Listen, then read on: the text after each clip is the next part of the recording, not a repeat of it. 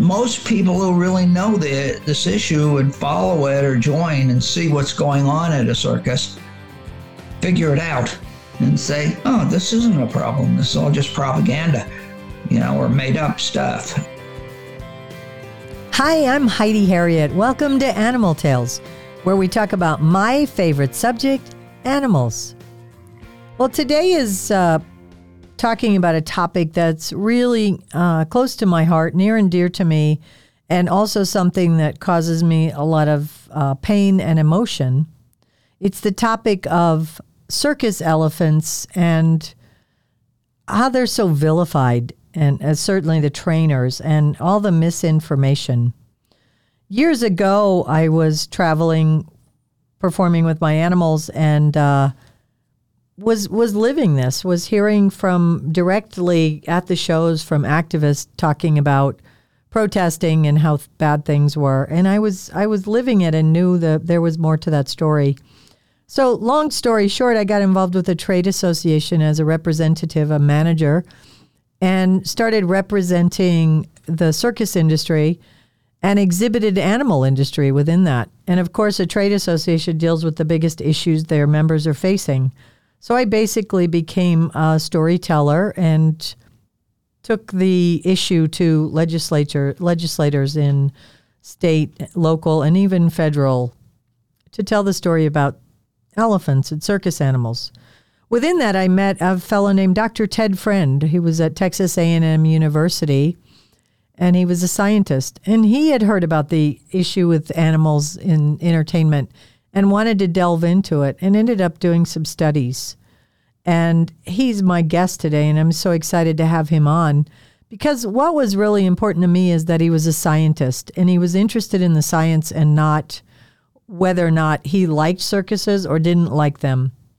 He's even going to tell the story of how one of his assistants refused to go be part of the study because she knew that circus elephants were abused and how that story worked out later on.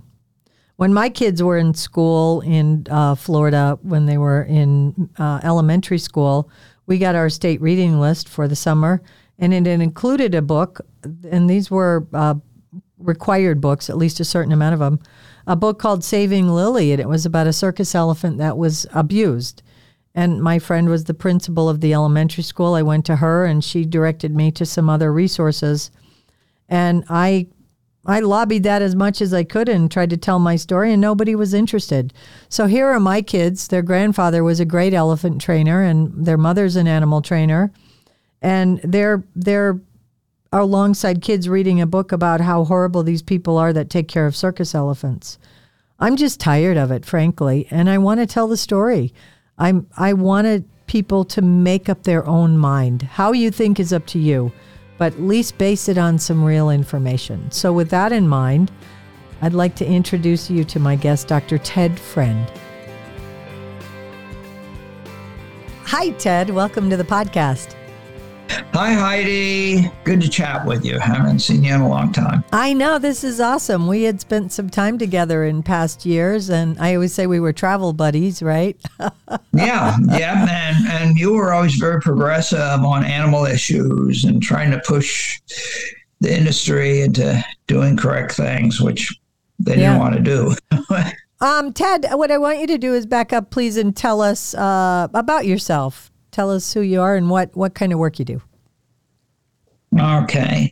Well, I was originally born in New York and went to Cornell as an undergraduate in animal science, dairy science. Was always interested in large animals and farm animals and things. And then transferred. Well, did a little stint in the military, Vietnam era, and then uh, went on to graduate school to, to stay in large animals, really, and dairy and livestock, cattle, horses, and pigs. And where did I go then? Oh, to Virginia Tech for a graduate degree. Uh, well, a master's and a PhD. In what? And then uh, down, what area? But uh, animal behavior. Okay. They now call it animal welfare science, which we could call it back then you didn't dare use the term welfare because you know people thought you were you know a, a commie so oh, anyway, yeah. Yeah. But you were there looking at production issues. and- Okay. And if an animal was in good health, good welfare, good condition, it produced well. And that was always a, a real easy linkage to make in those issues. So it did, you know, did fine in large animals. And then you ended up at Texas A&M, which is when I knew you. Right. When I met right. Then I went to Texas A&M. That was my first real job, you know, and my position there. And it was livestock. Uh, and I taught undergraduate classes and a graduate class in applied ethology, livestock physiology, little immune function, because if they're feeling good and doing well, you can pick that up in their physiology. Mhm. So I was trying to link the two together whenever I could. So yeah, and uh, I was teaching away, and we were talking about you know some of these issues, and then I saw an announcement that a large circus was coming to town, and that was Carson and Barnes, and at that time they had seventy trucks. Gee, what they had? Maybe twenty elephants, something Yeah, like but that. this is number of elephants. probably the mid to late 90s, I'm guessing. oh earlier, Oh, it was earlier than that? uh, maybe a little earlier than that. Because I Yeah, met you mid- in about well, 99 or 2000. Yeah, it's probably a little earlier than that. Okay. Okay. Yeah, so, when yeah. I first went out with them, Jim Judkins and yeah. was manager. So maybe about And- 30, uh, anywhere from 20 to 30 elephants for sure. A nice herd of elephants. Yeah. Yeah, 20 Yeah. At least. Yeah. They had 20 at that time. So, and uh, I was asked to come along, you know, to see. I was talking to the manager at that time. The manager was very progressive, Jim Judkins, and we got along real well. And he said, "Why don't you come along and let me you know, join us for a little while and see if there's anything you could make or suggest that we do to improve our husbandry and animals." Wow, that's Yeah. pretty cool. This, that you And had said, heard, "Sure." you had heard the, all the uh, kind of fallout of, oh, these poor animals and particularly elephants not taken care of, all that Right. kind of thing. And I think you Right. told me you were interested. It, it intrigued you. You were, you were interested in, in your background, what that was all about, right? Right, right. Yeah. And if any of it was true or if it was all true. So, uh, so yeah, so I started traveling with Carson and Barnes uh, and, and my son, you know, a kid who was like four, Oh, because my. my, my technician wouldn't come along and help me set up stuff because she had told me she had read everything there was to read about circus issues and it was terrible and she wasn't going to go, period. Oh, I never So, well, knew you know, that you're kind the of being paid by me to do that. Well, I'm not going. Okay. Wow. okay. So, So you had a four-year-old as your technician.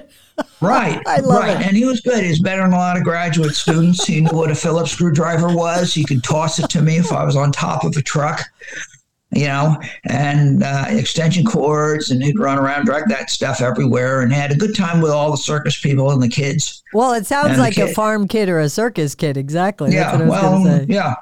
And the kids traveling with the circus were a great influence on him because they all had extra responsibilities Yeah. and little jobs, and he could go join them selling elephant food or something in the afternoon, or clean up something, or hang out, you know, after the shows are over in the lot. And Awesome. that was that was a lot of fun. and I think it had a good effect on him. Yeah. Oh, that's pretty. I, I didn't know either of those stories, so that's pretty neat. So now, fast forward a bit, you travel with the show. You don't. You're not really at this point doing any studies, are you? Other, I mean, are like when I met you, you were doing some actual studies with your team. Were you just kind of Yeah. watching and observing, or what did you do during that time that you were there? Well, we tried to collect as much as we could, behavior wise, observing, um, filming, time lapse photography, video. Oh, okay. So we could quantify how much time did the elephant rock or did the cat, you know, pace or when and what that was uh, connected to. And then also getting blood samples so we could look at cortisol and other compounds that were thought of as, well, are, are related to stress. Yeah. So, Okay. but uh, the um, cortisol wasn't too useful because it shoots up when they're having a good time too. So you know when they're yeah. out there having a wonderful time. So it's you know it, it goes up, you know, and that's just kind of normal too. So it's hard to try to figure out if this was bad stress or good stress because they're out there running around. So yeah. then I think fast forward. So you traveled with the show. I came. Um, so I'm I'm a generational uh, circus performer, animal trainer, uh, animals, which I know you know. I'm just saying this for the listeners as well. So I'm out traveling with on my horses and a dog and doing some shows. And I was also an aerialist, did trapeze. In the circus, you can learn a little of anything. So I'm out traveling in the late 90s and I produced a show that had an elephant in it for one of the Six Flags parks. And we just got so much flack. It was crazy. And I lived right on the lot beside the elephants. I've grown up with elephants that perform and work. My dad had them pull in harness and do all kinds of stuff when I was a kid. So I, kn- I knew the real story. I'd lived alongside these animals. I'm my grandfather as well. So I'm driving back from this this engagement at the park and just feeling exhausted and vilified. And I mean, social media had started a little bit. We had email yeah. and that kind of stuff. So there was more opportunity for the animal rights group to get, you know, further along at this point. And so I called a, a group called the Outdoor Amusement Business Association. And I said to the person who was running it, the president, who was a friend of my husband's from Six Flags days, why do you guys you guys represent the carnival industry. They they were the largest they are the largest trade association for carnivals. Why don't you do anything for the circus industry? And he said well actually heidi we do. We just started a circus unit. And i said great. Well in my mind i just wanted them to do some stuff right? I didn't want to be involved other than maybe make my payments to the association. Next thing i knew i'm the circus unit manager. Right sure. it wasn't wasn't my goal going into it. But within that, I boy, talk about baptism under fire. I knew how to perform, I knew how to speak and do stuff. Now I'd had media training and enter on the scene Dr. Ted Friend and from Texas A&M University and my boss Bob Johnson tells me Dr. Friend has done a little bit of studying on circus animals and he'd really like to do more. There's just this loud noise out there and he's a scientist and you know wants to get to the bottom of it. So I met you, and I remember thinking uh, you were very nice to me, but I remember thinking you're all about the science, which is to your credit and credibility. That you were not in a favor of in favor of the circuses or not in favor, right? You wanted to know the science. You're a scientist. And that impressed me. And I liked that. I have another friend you know as well who I felt the same way about was Dr. Dennis Schmitt. Yeah. And he's also been on my podcast, the, the, uh, you know, reproduction of the highly endangered Asian elephant, one of the world's greatest experts, and uh, one a nicer man you couldn't find. So I had these you two gentlemen, you know, in my now uh, as contacts and even friends, and but you wanted to get more circuses involved, and so I actually talked to you about it and I said, you know what? I have credibility with these shows. They know me. It's kind of like the farm community. They don't really right. listen to no, those that aren't their own, right? So here I am, a girl who's been raised, you know, worked alongside of these people and known them. So I went to them and said, let's do this. Let's do this. We did not know, you know, what the science was going to bring but I felt we needed to do it because if we did find out the science said we need to do things differently, I truly believed we needed to consider that because I believe animal husbandry and care is about expertise, best pra- practices, updates in science, data, technology, and then your generational expertise combined in. Boy, then you got a program that's just great, right? So that's what I was going for. And we talked to animal caretakers and owners, and they got on board. Some of them hesitant, but God bless them, they did it. And so that's what I want to talk about these studies that you did that just were amazing and how how you did them. Did you travel? I can't remember. I guess you traveled with the shows and that type of thing. How did that work? Right. Yeah. Yeah. Tra- traveled with the shows and always tried to live on the lot uh, right next to the animals. Initially, it was kind of like on the ground, and then in the back of my pickup truck. And then I got a cap for the back of my pickup truck, so I wasn't covered with dew in the morning. And I had to run generators and things to try Sure. to get our uh, our video running 24 hours a day. So we could say definitely how many times they rocked or what they did or when they did this, uh, when they did that. And um, What were you? What, yeah. So- What? What exactly? So they, the animal rights community will say they rock. It's a stereotypical behavior that Right. they're forced to perform. The training is harsh, and that the mode of transportation. I think those were a lot Right, of what you covered. Yeah, that's always the big issues. Yeah. Okay. Well, to back up a bit, I, I gave a talk on some preliminary information I gotten on Carson Barnes, and that was when, you know, you looking at their elephants when they rocked, when they moved, and uh, 24 hours a day around the clock, and uh, that that data turned out to be really interesting. Of course, the rocking was all associated with bringing food, water. Uh, you know, when performances were coming up, they'd start getting excited and start rocking, and that sort of thing. But anyway, I was giving a little talk on this at, in Sarasota at the Show Folks Club, and also on the program was Ron DeHaven, who was then the head of the USDA APHIS group Yes. that inspects circuses. Yep. And he came up and asked me later if I would go do some studies, and he would help fund them. You know, they had some leftover money. Oh, that's right. Okay. USDA. hmm And that got me, yeah, I, I used his money to buy a trailer, you know, a, a RV, RV No more trailer. living under the stars. no more living and some decent equipment. Yeah, then no more wet in the morning and you know allergies and everything, and had a shower, and I could bring students with me and people. So Awesome, you know okay. that thing would sleep six or eight people. So they all started coming, and it became a real popular thing to go do. You know, they wanted to go see this and get this experience. Plus, they all loved animals.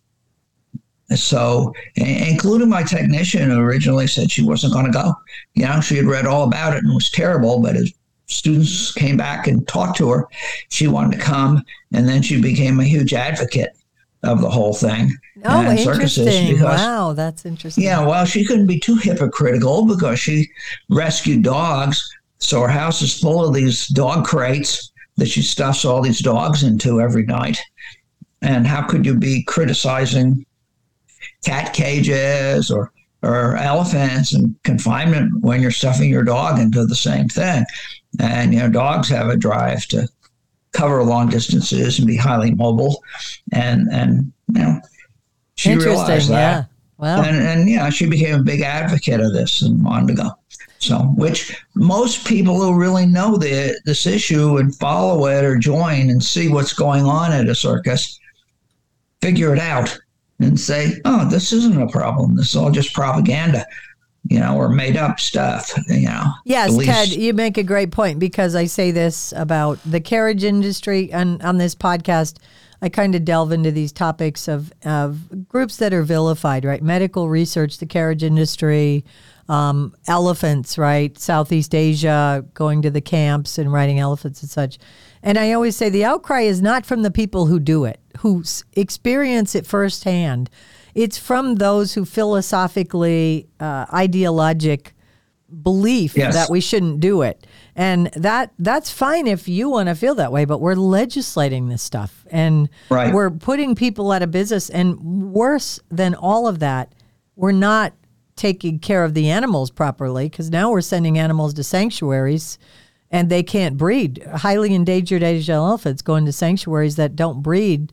That that should be criminal because we're we are required to do everything we can to perpetuate the species. So again, it just flies in the face of what should be right by the animals first and foremost. And Yeah. So- You're absolutely right. That's that's what I started seeing from the beginning, and yeah, just tell us about the study. So tell us what you did and what you found out, what the results of your study were.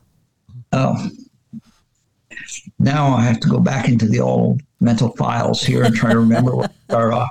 So, okay. Big um, cats and elephants, correct? Those were the two species. Yeah, we'll stick with big cats and elephants. We did a little bit of llamas and alpacas and other kinds of things, Oh, uh, okay. depending on what's going on to look at heat, stress, and other kinds of issues. okay, but on the elephants, uh, yeah, rocking stereotypic behavior was a huge issue, and training and forcing them into performances was supposed to have been a big issue or a big claim. So, gee, lots of hours of continuous videotaping and then looking at that to see when did the animals uh, rock, mm-hmm. pace, get excited, and this sort of thing. And and it was all virtually all stimulated by exogenous stimuli, as we would call it in the trade, which is outside stuff. You know, they do in response to some outside virtually all the time. Mm-hmm. And uh, you have the elephant next to them. You know, Mary was given some hay, and, you know, Josie didn't have it. Josie would start rocking like crazy. When it was getting close to feeding time, okay, they'd start rocking like crazy. Uh, and I, you know, could do a little time sort of lapse situation where with a video, I could go back, say one hour, two hours, three hours before feeding and seeing when all the rocking was peaking and when it occurred and all peaked just before uh, they were fed. And same thing happened before performances. When I say like going in for performances, getting away from the you know normal boring routine and go out and do the performances. And water, gee, if someone brought in some water, you know, they wanted to play in the water. Mm-hmm. And they were usually watered several times a day. So they're bringing a big, big, uh, not a bucket, tank, tank of water, yeah. setting it in front of each elephant, you know, usually a large, heavy trash can kind of thing. And they, would love that. But they eventually moved the water away from them because it'd make a big mud hole right where they were. Yes. so you're faced with that. So they play with it, squirt it on each other, and you know, then move it to the next elephant, the next elephant, and uh, yeah, they were really rocking, flipping their trunks up, and you know, trumpeting when the water was coming along.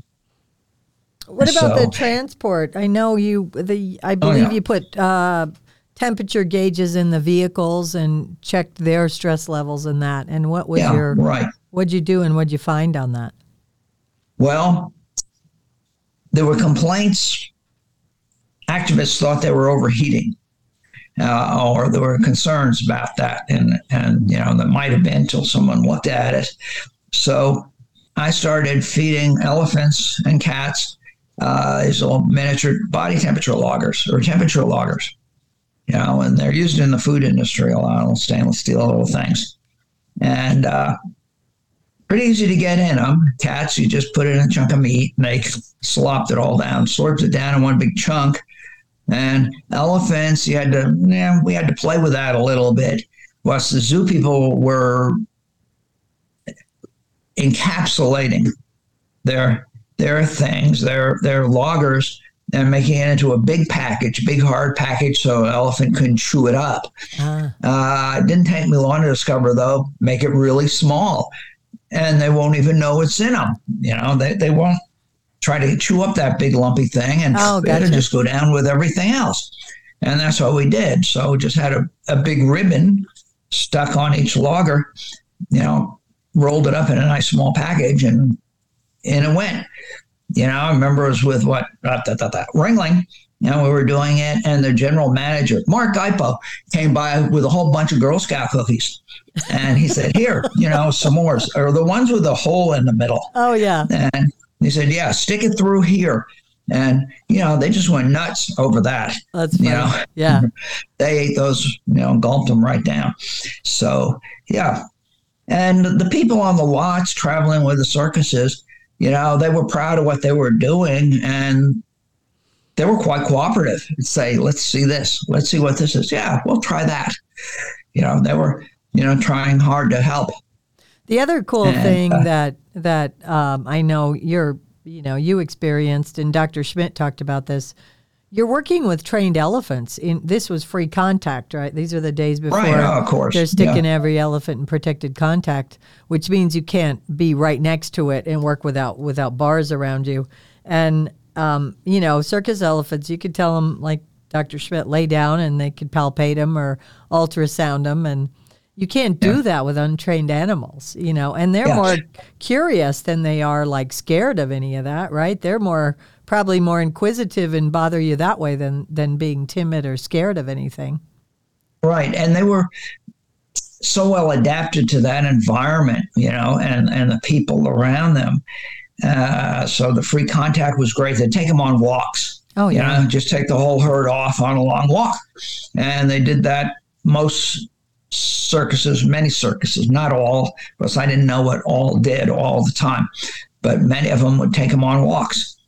You know, once or twice during the day, or you know, the ringling stuff was long walk from the train to the exactly yeah. to the lot. But other circuses, it'd still take them on walks anyway. Carson Barnes usually did it, depending on the elephant trainer too. You know, some of them were more interested in doing that with their animals, and good ones did that. Yeah. And it was fun, you know, watching them walk around and take them. There's a big field nearby. Take them out there, and they just a couple of elephants in the field, and you know, trainer sitting there under a tree.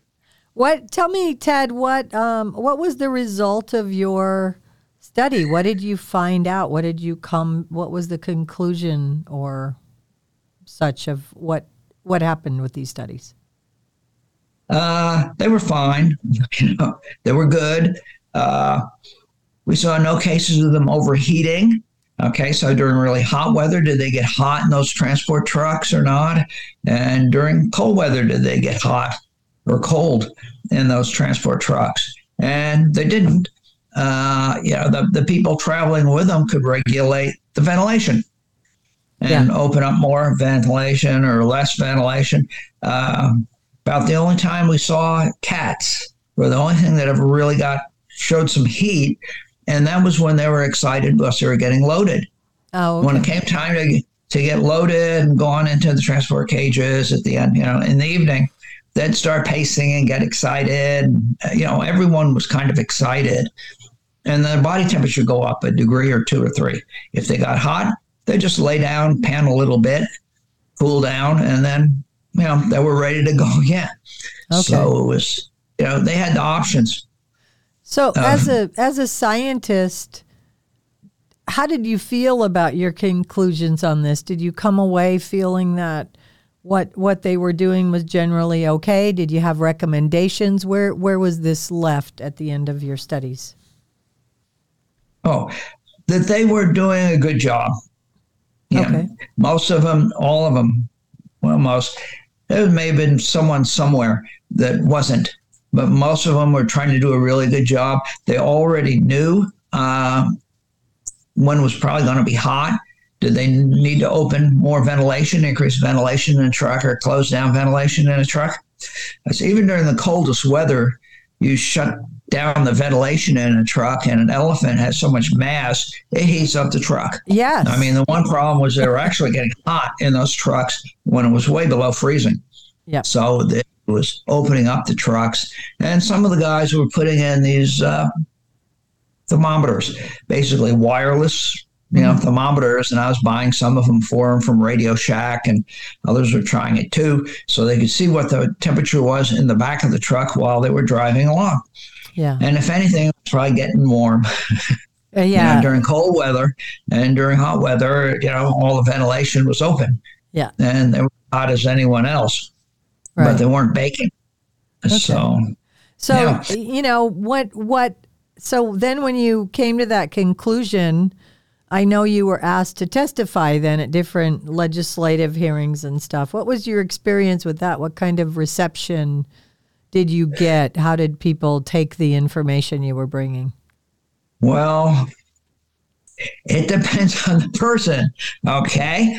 Uh, Seattle. Seattle was doing hearings on whether or not they should ban circuses from the arena for safety issues. That was a real funny thing. I think you know, I was there with you at that one. It was scary. It was scary. was, I thought it was. Was scary. scary. Yeah. Funny. But I was I was walking in, and one thing I brought in addition to my studies were other studies, and they saw uh, Martha Kiley Worthington's book. Yeah. I brought her book. And one of them, one of the ladies there said, He's got the book. He's got the damn book. and they all started running towards me with their picket signs, you know, and whacking and stuff. Oh boy! And, yeah, none of it hurt. It was just so so funny. Uh, anyway, and then you know, got inside. You know, I was safe. Yeah, so, it was it was scary. I agree. But yeah, you know, they they they wouldn't even if they just read Martha's book, they'd know that everything they've been told is just you know fiction. Uh, I think it's even true. it's even worse now. I think you know with social media, yeah. I see these posts about elephants that are just so overly emotional and so not in the best interest of the elephant. You know, and I talked to yeah. Dennis about that on one of my episodes, prior episodes. But you know what's interesting about that is here you are, an expert who's actually taken the time to be thoughtful and do the research, right? And right. they don't want to yeah. hear it.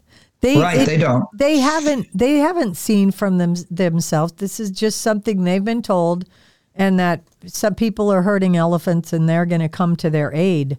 What about legislators? Have you in, in? I know you have gone to a lot of different hearings. Have you found legislators who just weren't interested in the information as well? Well, yes, but I found one or two over the years. This Massachusetts or someplace. Well, Massachusetts one sticks out. Uh, state law, and he said uh, they had a bill ban elephants, and we started talking about where to get the idea for this from, and he said it was his daughter who was in second grade, third yeah. grade. And their teacher was talking about this, how terrible the elephants have it. And he thought he had to do something about it. So he introduced this bill. And while he was talking to me and uh, showing him these things and telling him stuff, uh, he said, huh, I'm going to withdraw that bill. yeah. And we're going to pull that out, you know was yeah, they, but they're basing on the screwiest things. You know, their expert would be you know a daughter who'd never gone, but just heard it from their teacher, yeah. and that happens so many other ways. As so they were banning circuses in Austin, and was sitting in the audience uh, during the testimony, and sitting next to a guy. Uh, pretty legitimate looking guy, you know, a real reasonable guy, and just asked, "Hey, what do you do?" And he was, uh, Animal Welfare Advisory Board to the city council. And okay, well, when did you last go to a circus? Oh, I've never been to a circus. I don't need to go. I hate them, you know? So, okay. So he's going to advise them on it. And well, he did. And they banned it. So you can guess how that was going to go.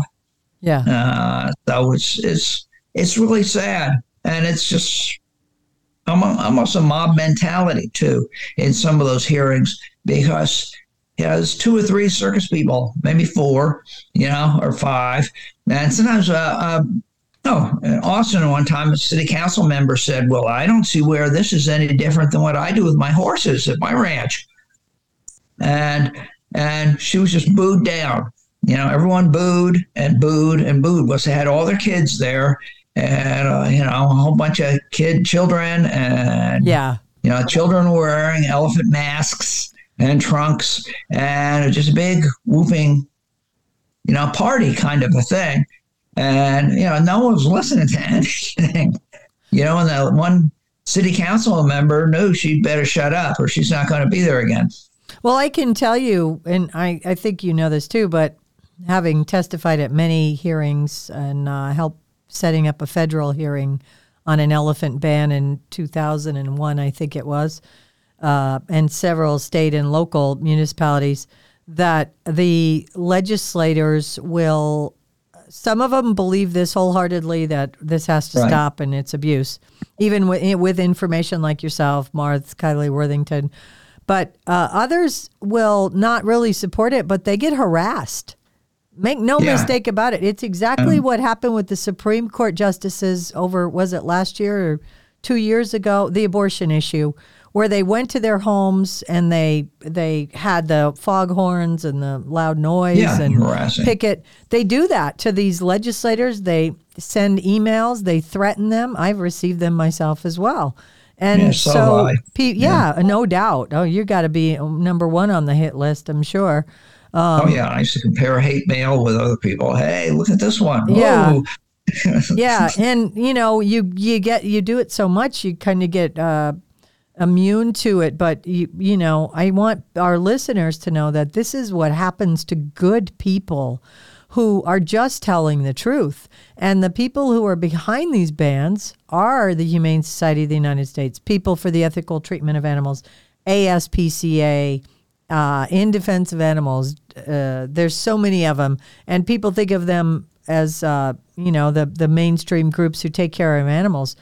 They're, what I want to take away from this is you don't have to listen to me, but I'm trying to provide more information and experts so that you know there's more to this story and you're putting people out of business and vilifying good people, people like my father and the peers that I his peers that I grew up with who we idolized. We thought were gods and Dr. Dolittle's and talked to the animals and did things, you know, that were amazing. And Ted, I, I say this and I, I don't I'm not trying to be rude people I work with now, but I'm helping people teach their dog to sit, which is a huge issue, right? We their dog is not behaving.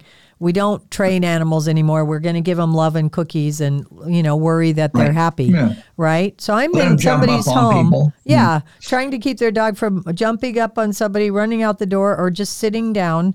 And we're being vilified, but and our animals were well trained enough to walk through major cities in the United States and the Holland Tunnel with a few animal handlers and looking at it inquisitively and not scared. You know, that's training, that's expertise.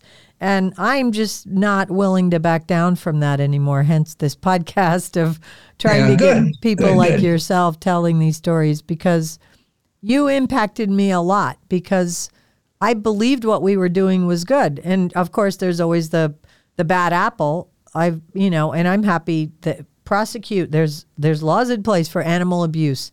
Do what's needed for those who don't you know follow the rules and take care of the animals. We're highly regulated. The government oversees it. And good people like yourself who've come in and looked at this and said, wow, this is interesting. You were curious about it. And that was important to me because I wanted to feel like we were doing a good job. I thought we were, but I wanted I wanted to know that. And so thank you for what you did. I'm going to give you the last word. What would anything else you'd like to say to again, people who might be listening who are good folks who care about animals but don't realize they've been taken in by these groups? What would you want to say to them? What what, what might provoke them to think differently? Uh, well, please use some common sense and realize too that the professional activists that they hear from are in the business to make money, you know, and make a lot of money. And um, they've got to be careful about what they say and how they spin it. Okay. And so, gee, uh, well, I mentioned uh, Seattle. When someone saw me in Seattle, uh, I got a call when I got back from Seattle. Never did testify though. They didn't get to me because it was so silly. You know, they were they were trying to ban it based on safety.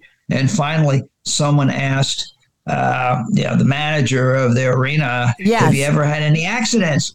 And no, never. But this, you know, I said soccer, uh, hockey, ice hockey, though we have about you know thirty pending lawsuits a year.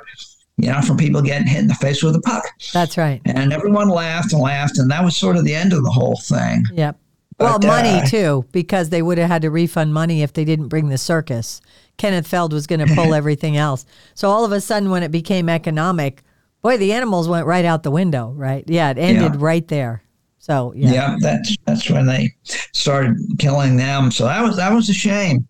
So uh, now, what was I talking about? just Got how, just what you want people know, what what you want people Yeah. to know about, you know, that might help them change their mind or maybe provoke some thought to not go along with this, to to open Well- their eyes. It's hurting animals. Okay.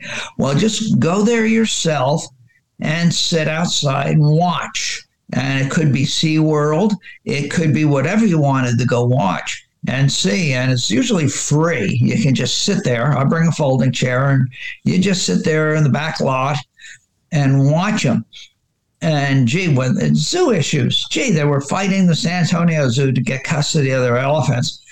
And, you know, a bunch of picketers, protesters showed up, and they were walking around saying, "Well, this substrate looks pretty good. They've got grass, Right. they've got a pool, they've got shade. Shade's been there forever. It's you know old zoo, and the shade structures have been there forever, and uh, this sort of thing. And they were realizing they were lied to Yeah. and loaded on a bus to go come and protest. You know, Yeah. and um, yeah, I've done that once before too. We went to a took some students to to a animal welfare kind of issue meeting in Austin, Texas, one time, and um, a couple buses pulled up outside, and they said, "Okay, everyone, get up, get in the bus. We're going over to Texas Parks and Wildlife. We're going to protest hunting." What? You know, we didn't know that, but everyone was ushered into a bus, and so we all went, got in the bus, and went over there to protest hunting. And they gave us a ride back, which was nice. But you know, the, some of the people I went with are big hunters. You know, they were Yeah. graduate students from you know, Texas, Sure. ranchers, that sort of thing. We weren't there to protest it, but you know, they could count numbers, take some photos, and and leave. So it's Interesting. it's really sad, and they're they just lie and lie and lie. Some of them, you know, the people from HSUS, ASPCA, all of them will just lie. That's right. And thank you for saying that because you you bring a credibility to that. I say that on this podcast, my guests and experts, and thank you for adding your expertise to that because we need we need to get that story out more, and I'm committed to doing that. So thank you so much for helping me tell the story. I would think we'll probably have to do this again, and it's so good I to catch so. up with you. It's been too many years, and uh, yeah, I've always enjoyed your company. So thank you, Ted, very much. Appreciate it. Okay. Well, thanks and good luck. It feels good to have this conversation with Dr. Friend and to share it with all of you. I've heard it many times. I was with him uh, often and heard him testify, and he is spot on about the lies and the misinformation that's out there, and that this is a moneymaker for groups. I have a saying that if they care about our elephants, exhibited animals, they should care about all the animals because they're all trained and handled the same. So I happen to know that they do very well. They live long lives. The oldest elephants in North America are actually a zoo elephant and a retired circus elephant in their 70s. That doesn't go along with the narrative. So, as Dr. Friend said, and I say on almost every episode, go see for yourself. Talk to the zoo community, talk to the elephant keepers. There are still some circuses with elephants. Go talk to those folks, see for yourself, or at least be willing to listen to information like this. It's so important. It's changing how we deal with animals, but it's also going to take animals out of our lives. This is such an important topic. So thank you for joining me as always. Please subscribe, rate, review the podcast, and share it. This is important information. I hope you'll share with others. It's important for me to tell these stories. So thank you. So I also hope you'll join me on the next episode of Animal Tales.